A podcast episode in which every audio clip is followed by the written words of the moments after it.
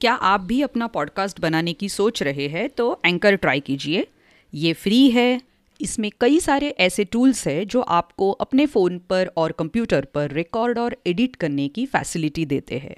आप अपने पॉडकास्ट को डिस्ट्रीब्यूट भी कर सकते हैं, जिससे इसे स्पॉटिफाई और दूसरे प्लेटफॉर्म्स पर सुना जा सके। डाउनलोड कीजिए फ्री एंकर ऐप या विज़िट कीजिए Anchor dot F books that speak में आप सभी का स्वागत है। चिनार को फुटबॉल बहुत पसंद है। वो बड़ी होकर विश्व कप जीतना चाहती है। एक दिन वो मम्मी से फुटबॉल वाले जूतों की मांग करती है। तब मम्मी उसे कानू दादू की कहानी सुनाती है, जिन्होंने ब्रिटिश खिलाड़ियों के खिलाफ नंगे पाव खेला था और जीत भी हासिल की थी। चलिए सुनते हैं कहानी। नंगे पाव वाले Kanu Dadu.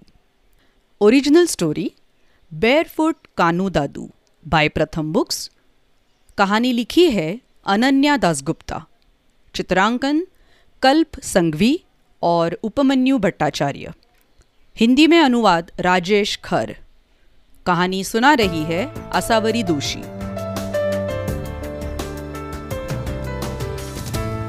मैं चिनार हूँ और मेरी उम्र आठ साल है आपको पता है, मुझे योग और घटाव के सवाल करना बिल्कुल अच्छा नहीं लगता।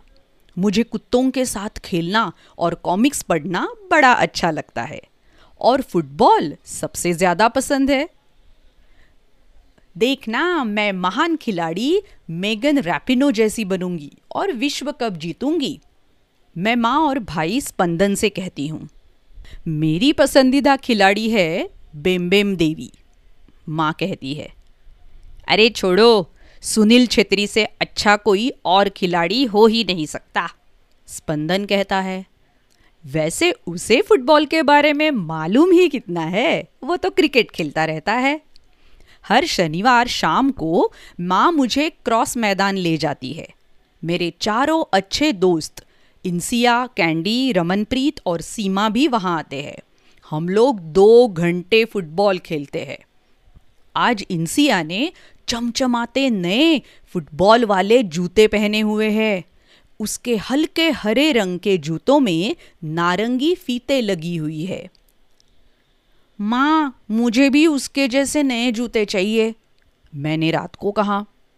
लेकिन तुम्हारे पास तो अच्छे जूते हैं, माँ ने जवाब दिया। वैसे मैंने तुम्हें अपने चचिया दादा, कानू दादू के बारे में कभी बताया है? नहीं तो? वो कौन है? मैंने पूछा। कानू दादू के पाँच भाई थे और दो बहनें थी। छह के छह भाइयों शुरेन मनु, कानू, खोका, शैलेन और मोनी को फुटबॉल खेलने का शौक था। बहनों सौदामिनी और सुहासिनी को संगीत का। यूँ तो कानू दादू पढ़ाई में अच्छे थे, लेकिन उनका मन सिर्फ़ फुटबॉल खेलने में लगता था। उनके माता पिता अमीर नहीं थे। इसलिए हमेशा उन्हें कानू दादू की चिंता लगी रहती थी। कानू दादू और उनके दोस्तों ने मिलकर उनके घर पर एक फुटबॉल क्लब शुरू किया। उनका घर नंबर पाँच वेयर स्ट्रीट, वारीपाड़ा, ढाका में था, जो वर्तमान बांग्लादेश में हुआ। ये ढाका के सबसे पुराने फुटबॉल क्लबों में से एक था। कानू दादू के किसी भी मित्र के पास जूते नहीं थे। वो सभी नंगे पाव फुटबॉल खेला करते थे। सख्त सी फुटबॉल को नंगे पाव किक मारने से उनको चोट नहीं लगती थी? मैंने हैरानी से पूछा। हाँ उनके पावों की उंगलियों में अक्सर चोटें लगी रहती थी। कानू दादू की माँ ने रसोई घर में हल्दी चूना मिलाकर एक कटोरे में रखा हुआ था। इसका लेप पाओ की उंगलियों पर लगाया जाता था ताकि दर्द थोड़ा कम हो, माँ ने बताया। एक बार कूच बिहार के राजा ने कानू दादू को एक फुटबॉल मैच खेलते हुए देखा। उन्होंने खुश होकर कानू दादू की पढ़ाई के लिए प्रति माह पच्चीस रुपये देने का वादा किया। पच्चीस रुपये उन दिनों बहुत बड़ी रकम होती थी। कानू दादू सन 1909 में कलकत्ता पहुँचे। वहाँ की प्रेसिडेंसी कॉलेज में पढ़ने। बाद में वही उन्होंने फुटबॉल के प्रसिद्ध क्लब मोहन बागान के साथ खेलना शुरू किया। मैं मोहन बागान जानती हूँ। वो लोग मरून और हरे रंग की जर्सी पहनते हैं। मैं बोल पड़ती हूँ। कानू दादू ने कई वर्षों तक मोहन बागान के लिए खेला। वो नंगे पाव ही खेलते रहे। सन 1911 की बात है। देश पर ब्रिटिश हुकूमत थी। तब तक आईएफए यानी कि भारतीय फुटबॉल संघ की वैजयंती यानी शील्ड केवल ब्रिटिश सेना की फुटबॉल टीमों के लिए ही होती थी। कानू दादू और मोहन बागान क्लब के उनके सह खिलाड़ियों के कारण यह हमेशा के लिए बदलने वाला था। उन्होंने ईस्ट यॉर्कशायर रेजिमेंट टीम के विरुद्ध मशहूर आईएफए शील्ड मुकाबले का फाइनल मैच खेला।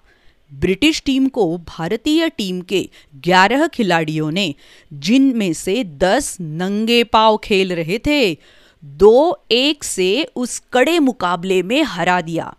रेवरेंड सुधीर चैटर्जी, जो कि एक पादरी और शिक्षक थे, मोहन बागान टीम के एकमात्र खिलाड़ी थे, जिनके पास जूते थे।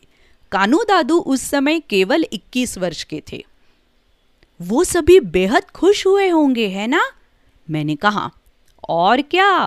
पूरा स्टेडियम तालियों और खुशी के शोर से गूंज उठा था। लगभग अस्सी हज़ार लोग रहे होंगे जो बेतहाशा तालियाँ बजा रहे थे। लोगों ने छाते, पेन, छड़िया, टोपिया और चटाइया उछाल उछाल कर खुशी का प्रदर्शन किया था। माँ ने मुझे बताया, इस प्रसिद्ध जीत के बाद कानू दादू को सब लोगों का बहुत स्नेह मिला। बस के कंडक्टर उनसे किराया नहीं लेते और एक मिठाई वाला उन्हें मिठाई मुफ़्त में देता। एक बड़ी साइकिल निर्माता सैन रैली ने उन्हें एक साइकिल भेंट में दी। मैं तो उन्हें एक अच्छी जोड़ी फुटबॉल वाले जूते देती, मैंने खुश होकर माँ से कहा। फिर तो उनके पास अच्छे जूते आ गए थे, लेकिन कानू दादू को नंगे पाव खेलना ही अच्छा लगता था। माँ ने मुस्कुराते हुए कहा क्या मैं भी नंगे पाव खेलूं? लगभग सोते सोते मैंने कहा, माँ, कुछ कह पाती? उससे पहले ही मैं सो गई थी और मैंने सपने में खूब सारे गोल दागे। जितेंद्रनाथ, यानी कि कानू राय, मेरे दादाजी के बड़े भाई थे। उन्होंने मोहन बागान क्लब के लिए सन 1911 से 1917 तक खेला। आईएफए शील्ड फुटबॉल की सबसे पुरानी प्रतियोगिताओं में से एक है और इसमें तब तक ब्रिटिश सेना की टीमों का वर्चस्व था, जब तक मोहन बागान ने ईस्ट यॉर्कशायर रेजिमेंट को 29 जुलाई 1911 में हुए फाइनल मुकाबले में नहीं हराया था। उधर भारतीय स्वतंत्रता संग्राम ज़ोर पकड़ रहा था। ऐसे में मोहन बागान की ये जीत ब्रिटिश हुकूमत के लिए एक करारी हार बन गई थी। आज भी 29 जुलाई का दिन मोहन बागान दिवस के रूप में मनाया जाता है।